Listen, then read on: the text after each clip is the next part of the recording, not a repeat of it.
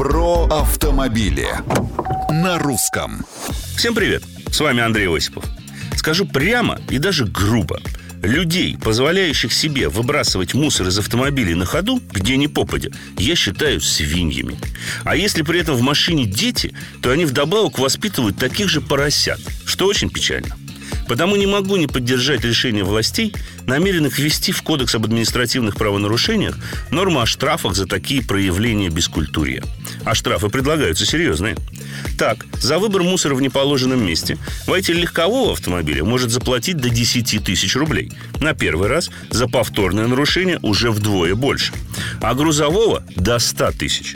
Отмечу, что сейчас отдельная статья в кодексе, наказывающая за выброс мусора на дорогу, отсутствует, а размеры взысканий варьируются в зависимости от конкретного региона от 1 до 5 тысяч рублей. При этом основным способом фиксации нарушений остаются камеры.